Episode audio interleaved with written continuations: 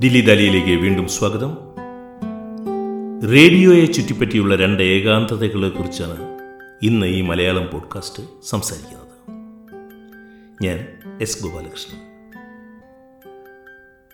Italian ബഹിരാകാശ ശാസ്ത്രജ്ഞനായ F P Marconi radio കണ്ടുപിടിച്ചതിന് നോബൽ സമ്മാനം കിട്ടിയ പ്രശസ്ത ശാസ്ത്രജ്ഞൻ മർക്കോണിയുടെ കൊച്ചുമകനാണ്.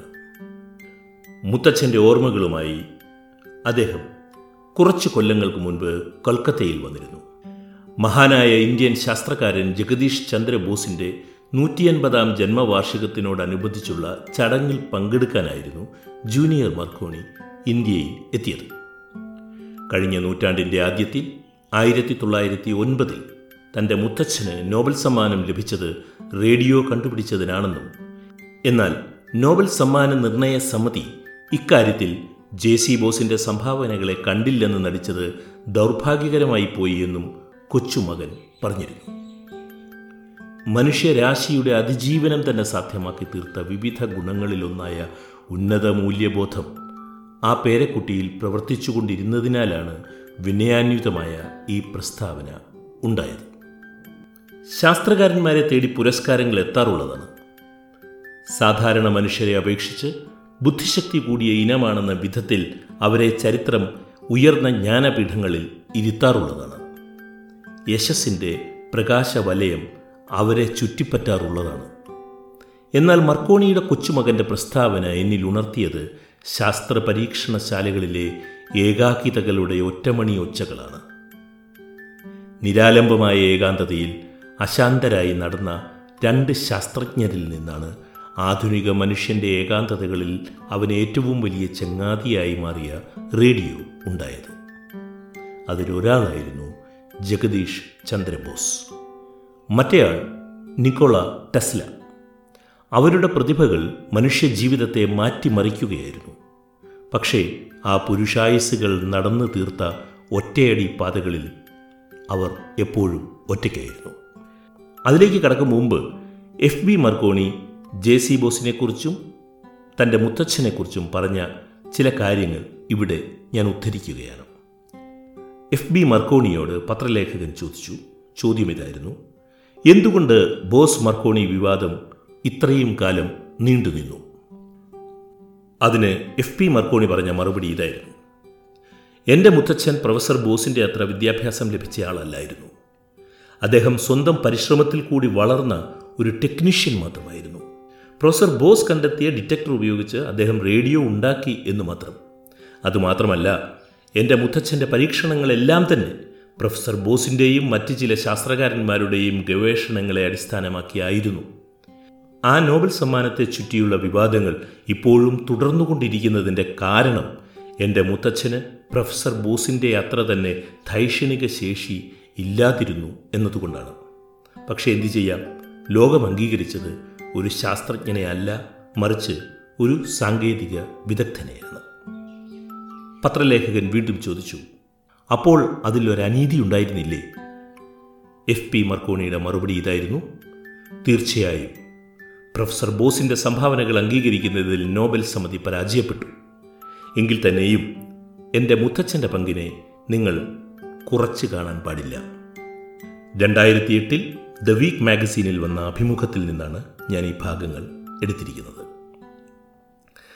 ശാസ്ത്രകാരന്മാർ കവികളെ പോലെ തന്നെ ഒറ്റയാൻ ദ്വീപുകളാണ്. സ്വപ്നങ്ങൾ മാത്രമാണ് അവിടെ അവരുടെ സഖാക്കൾ. മനുഷ്യരാശിയിൽ നിന്നോ സമൂഹത്തിൽ നിന്നോ സ്വന്തം കുടുംബത്തിൽ നിന്നോ കാമുകനിൽ നിന്നോ കാമുകിയിൽ നിന്നോ തീർത്തും ഒറ്റപ്പെട്ട് നിൽക്കുന്ന ഒരേകാന്ത നിമിഷത്തിലാണ് ശാസ്ത്രകാരൻ ഒരു പുതിയ വെളിച്ചം കണ്ടെത്തുന്നത്. നിക്കോള ടെസ്ലയും ജഗദീഷ് ചന്ദ്രബോസും ജീവിച്ചത് അങ്ങനെയാണ്. ഇന്നത്തെ ബംഗ്ലാദേശിലായി പോയ കിഴക്കൻ ബംഗാൾ പ്രദേശമാണ് ഇന്ത്യ അഭിമാനിക്കുന്ന അനവധി പ്രതിഭകൾക്ക് ജന്മം നൽകിയത്. ചൈതന്യ മഹാപ്രഭു ബിപിൻ ചന്ദ്രപാൽ സരോജിനി നായിഡു ജീവാനന്ദ ദാസ് സത്യജിത് റായ് ബാബ അലാവുദ്ദീൻ ഖാൻ നിരാശീസ് ചൗധരി മഹാനായ എഴുത്തുകാരൻ സമരേഷ് ബോസ് ശാസ്ത്രജ്ഞനായ മേഘനാഥ് സാഖ നേതാജിയുടെ രാഷ്ട്രീയ ഗുരു ചിത്തരഞ്ജൻ ദാസ് നാടകപ്രതിഭകളായ ശംഭുമിത്ര ഉത്പൽ ദത്ത് ബംഗാളികളുടെ പ്രിയ ഗായിക സുചിത്ര സെൻ ചലച്ചിത്രകാരി അപർണ സെൻ ചിത്രകാരൻ പരിതോഷ് സെൻ കവി മൈക്കിൾ മത്സൂദൻ ദത്ത് ഉദയശങ്കർ ജ്യോതി ബസു ചരിത്രകാരനായ ആർ സി മജുംദാർ അമർത്യ സെൻ മണിക് ബന്ധോപാധ്യായ അശോക് മിത്ര ബുദ്ധദേവ് ഭട്ടാചാര്യ. ഇങ്ങനെ നീണ്ടുപോകുന്ന പട്ടികയാണിത്. വെറുതെയല്ല ലോകത്തിൽ രണ്ട് രാജ്യങ്ങളുടെ ദേശീയ ഗാനം ഒരു കവിയുടേതായി മാറിയ അപൂർവ അവസരം ഈ ഉപഭൂഖണ്ഡത്തിലെ ഇന്ത്യക്കും ബംഗ്ലാദേശിനും വന്നു ചേർന്നത്. ജഗദീഷ് ചന്ദ്രബോസ് ജനിച്ചത് ആയിരത്തി എണ്ണൂറ്റി അൻപത്തി എട്ടിൽ മരിച്ചത് ആയിരത്തി തൊള്ളായിരത്തി മുപ്പത്തി ഏഴിൽ അദ്ദേഹം ജനിച്ചതും ഈ കിഴക്കൻ ബംഗാളിലാണ്. വിവിധ ശാസ്ത്രശാഖകളിൽ ഒരേ സമയം കനപ്പെട്ട സംഭാവനകൾ നൽകിയ ബോസ് ആധുനിക ശാസ്ത്രലോകത്തിന്റെ ഇന്ത്യൻ മുഖമാണ്. ശാസ്ത്ര ഗവേഷണത്തിന്റെ പാശ്ചാത്യ മാതൃകകൾ പിന്തുടരുമ്പോഴും ബോസ് വ്യത്യസ്തനായി നിന്നു. നല്ല സാമ്പത്തിക നിലയുണ്ടായിരുന്ന ഒരു ബ്രഹ്മസമാജ് കുടുംബത്തിൽ ജനിച്ച ബോസ് സ്വതവേ ഏകാന്തനായിരുന്നു എന്ന് ജീവചരിത്ര കുറിപ്പുകൾ കാണിക്കുന്നു. അതിന് പല കാരണങ്ങളുണ്ടായിരുന്നു. കിഴക്കൻ ബംഗാളിൽ മജിസ്ട്രേറ്റിന്റെ മകനായി മറ്റുള്ള കുട്ടികൾക്ക് കിട്ടാത്ത ഉയർന്ന പരിഗണന കിട്ടി വളർന്നു. ഒരുതരം അഭിജാത ബോധത്തോടെ വളർന്ന ബോസ് കൽക്കത്തയിൽ പഠിക്കാനെത്തിയപ്പോൾ ഏകാഗിയായി മാറിപ്പോയതാണ്. ഇംഗ്ലീഷുകാരായ സഹപാഠികളുടെ മുന്നിൽ കിഴക്കൻ ബംഗാളിലെ ഏതോ പ്രവിശ്യയിലെ വെറും ഒരു ഇന്ത്യൻ മജിസ്ട്രേറ്റിന്റെ മകൻ എന്ത് വിലയാണുള്ളത്?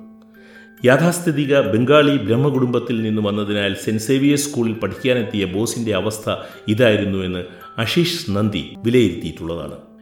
ഈ ഏകാന്തത അദ്ദേഹത്തിന്റെ പിൽക്കാല ജീവിതത്തിനെ രൂപപ്പെടുത്തുന്നതിൽ വലിയ പങ്കാണ് നിർവഹിച്ചത്. അധിക സന്തോഷം വരുമ്പോഴോ അരിശം വരുമ്പോഴോ ബോസിന് വിക്ക് അനുഭവപ്പെടാറുണ്ടായിരുന്നു. സ്വന്തം ശിഷ്യരോട് ഏറ്റവും ക്രൂരമായി സംസാരിക്കുന്ന അധ്യാപകനായിരുന്നു ബോസ്. ശത്രുക്കളെ സമ്പാദിക്കുന്നതിൽ വലിയ വിരുത് തന്നെ ബോസിനുണ്ടായിരുന്നു അത്രേ. തന്റെ ജീവിതത്തിൽ സിസ്റ്റർ നിവേദിതയ്ക്ക് സ്വാമി വിവേകാനന്ദന്റെ പ്രമുഖ ശിഷ്യയായ സിസ്റ്റർ നിവേദിതയെക്കുറിച്ചാണ് ഞാൻ പറയുന്നത്. അവർക്ക് അർഹിച്ച അംഗീകാരം നൽകാൻ ബോസ് ഒരിക്കലും തയ്യാറായില്ല എന്നും പറയാറുണ്ട്. ജീവശാസ്ത്രത്തിലും ഊർജതന്ത്രത്തിലും പാശ്ചാത്യ ശാസ്ത്രലോകം അമ്പരന്ന് നോക്കി നിന്ന സംഭാവനകൾ ചെയ്യുമ്പോഴും ജഗദീഷ് ചന്ദ്രബോസിനെ ഏകാന്തത പൊതിഞ്ഞു നിന്നിരുന്നു. ജീവിത സായാഹ്നത്തിൽ അദ്ദേഹം ശാസ്ത്രലോകത്തു നിന്നും ചുറ്റുമുള്ള സമൂഹത്തിൽ നിന്നും പൂർണമായും പിൻവാങ്ങിയിരുന്നു. സ്വന്തം കണ്ടെത്തലുകൾ പേറ്റൻ ചെയ്യുന്നതിലും ബോസ് കാണിച്ചു പോന്ന വൈമുഖ്യം ആൾക്കൂട്ടത്തിൽ തനിയെ നടക്കുന്ന ശീലത്തിന്റെ ഭാഗമായി കാണേണ്ടതാണ്. ആയിരത്തി തൊള്ളായിരത്തി ഒന്ന് മെയ് പതിനേഴിന് ജെ സി ബോസ് രവീന്ദ്രനാഥ് ടാഗോറിന് എഴുതിയ കത്തിൽ നിന്ന് നമുക്കിത് മനസ്സിലാവും ആയിരത്തി എണ്ണൂറ്റി തൊണ്ണൂറ്റിനാല് നവംബറിൽ കൊൽക്കത്തയിൽ വെടിമരുന്നിന് തീ കൊളുത്തിയിട്ട് ജഗദീഷ് ചന്ദ്രബോസ് ഒരു മില്ലിമീറ്റർ തരംഗദൈർഘ്യമുള്ള മൈക്രോവേവ്സ് കൊണ്ട് ദൂരസ്ഥലത്തുള്ള ഒരു മണി മുഴക്കുകയായിരുന്നു. അന്ന് അദ്ദേഹത്തിന് മുപ്പത്തിയാറ് വയസ്സായിരുന്നു പ്രായം. ഇതിന് രണ്ടു കൊല്ലത്തിന് ശേഷമാണ് ആയിരത്തി എണ്ണൂറ്റി തൊണ്ണൂറ്റിയേഴ് മെയ് മാസത്തിൽ മർക്കോണി തന്റെ റേഡിയോ പരീക്ഷണം വിജയകരമായി നടത്തിയത്. ആയിരത്തി എണ്ണൂറ്റി തൊണ്ണൂറ്റിയാറിൽ ബോസ് ഒരു ശാസ്ത്ര പ്രഭാഷണത്തിന് ലണ്ടനിൽ പോയപ്പോൾ മർക്കോണിയെ കണ്ടിരുന്നതുമാണ്. എന്നാൽ വാണിജ്യ ആവശ്യങ്ങൾക്ക് വേണ്ടി തന്റെ ശാസ്ത്ര നിരീക്ഷണങ്ങളെ ഉപയോഗിക്കുന്നതിൽ ബോസ് താൽപ്പര്യക്കുറവ് കാണിക്കുകയാണ് ഉണ്ടായത്. മില്ലിമീറ്റർ തരംഗദൈർഘ്യത്തിലുള്ള ബോസിന്റെ പരീക്ഷണങ്ങൾക്ക് ശേഷം ഏതാണ്ട് അൻപത് ആണ്ടുകൾ കഴിഞ്ഞാണ് ശാസ്ത്രലോകം ആ മേഖലയിൽ ഫലപ്രദമായ മറ്റ് ചുവടുകൾ വെച്ചത്. അതുകൊണ്ടാണ് ആയിരത്തി തൊള്ളായിരത്തി എഴുപത്തിയേഴിൽ ഇലക്ട്രോണിക്സിൽ നോബൽ സമ്മാനാർഹനായ നെവിൽ ഫ്രാൻസിസ് മോട്ട് പറഞ്ഞത് ജെ സി ബോസ് തന്റെ കാലത്തിന് അറുപത് ആണ്ടുകളെങ്കിലും മുന്നിലാണ് നടന്നിരുന്നത് എന്ന്. ഒരാൾ സ്വന്തം കാലത്തിന് അറുപത് ആണ്ടുകൾ മുന്നിൽ നടക്കുവാൻ വിധിക്കപ്പെട്ടാൽ ജീവിക്കുന്ന കാലത്ത് ഒറ്റയാനായി പോവുക സ്വാഭാവികമാണ്. അവരെ ലോകം അംഗീകരിക്കുന്നത് ഒരുപക്ഷെ മരണാനന്തര ബഹുമതികളിലൂടെയാകും. ചിലപ്പോൾ അതുപോലുമില്ലാതെ പോകും.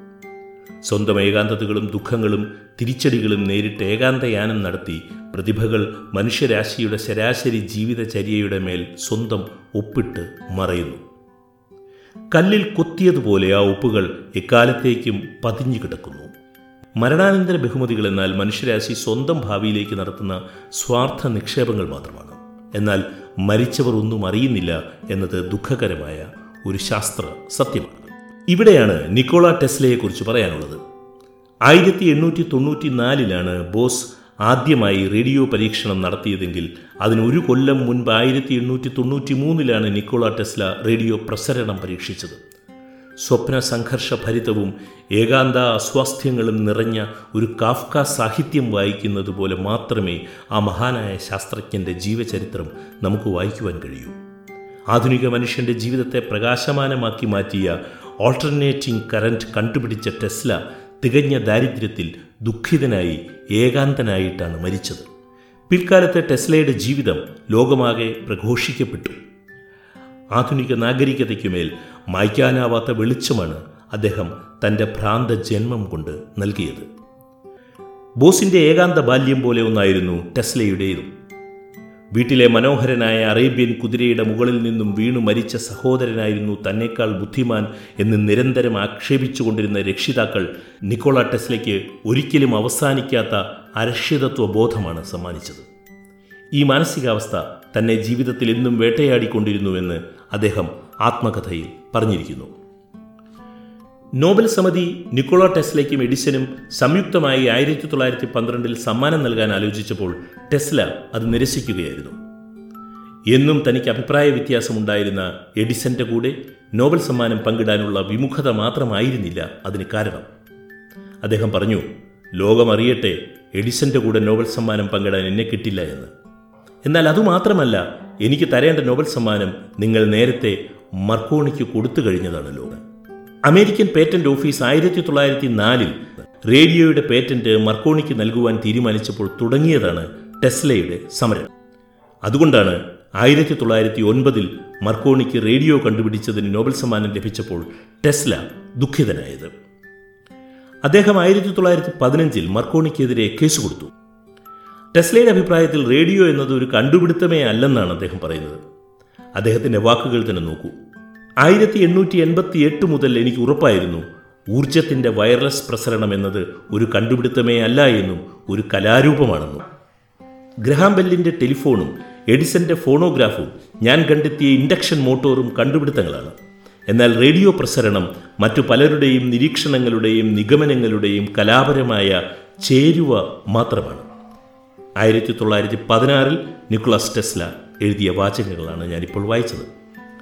ഒറ്റപ്പെട്ട് ദുഃഖിതനായി തീർത്തും ദരിദ്രനായി ടെസ്ല ആയിരത്തി തൊള്ളായിരത്തി നാൽപ്പത്തി മൂന്നിൽ മരിച്ചു. മരണത്തിന് ഒരു കൊല്ലത്തിന് ശേഷം റേഡിയോയുടെ പേറ്റന്റിന്റെ കാര്യത്തിൽ അമേരിക്ക ടെസ്ലയ്ക്ക് അനുകൂലമായി തീരുമാനമെടുക്കുകയും ചെയ്തു. ഈ പോഡ്കാസ്റ്റ് കൊണ്ട് മഹാനായ മർക്കോണിയുടെ ധന്യമായ ഏകാന്തതയുടെ വില കുറച്ച് കാണാൻ ആഗ്രഹിച്ചിട്ടേയില്ല. അദ്ദേഹത്തോടുള്ള എല്ലാ ആദരവോടും കൂടി തന്നെ റേഡിയോയെ ചുറ്റിപ്പറ്റിയുള്ള കുറേ വിവാദങ്ങളെക്കുറിച്ച് പരാമർശിച്ചു എന്ന് മാത്രം.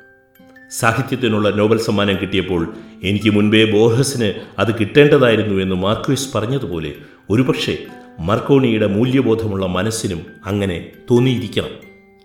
അല്ലെങ്കിൽ തന്നെ ഗാന്ധിജിക്ക് കിട്ടാത്ത നോബൽ സമ്മാനവും ബഷീറിനും ഒ വി വിജയനും കിട്ടാതെ പോയ ജ്ഞാനപീഠവും ആത്യന്തികമായി ചെറിയ പുരസ്കാരങ്ങളാണെന്ന് തിരിച്ചറിയുവാൻ അധികം പ്രയാസമില്ലല്ലോ. ദില്ലി ദാലിയുടെ ഈ ലക്കം ഇവിടെ അവസാനിക്കുന്നു. കേട്ടതിന് സ്നേഹപൂർവം നന്ദി പറയുന്നു.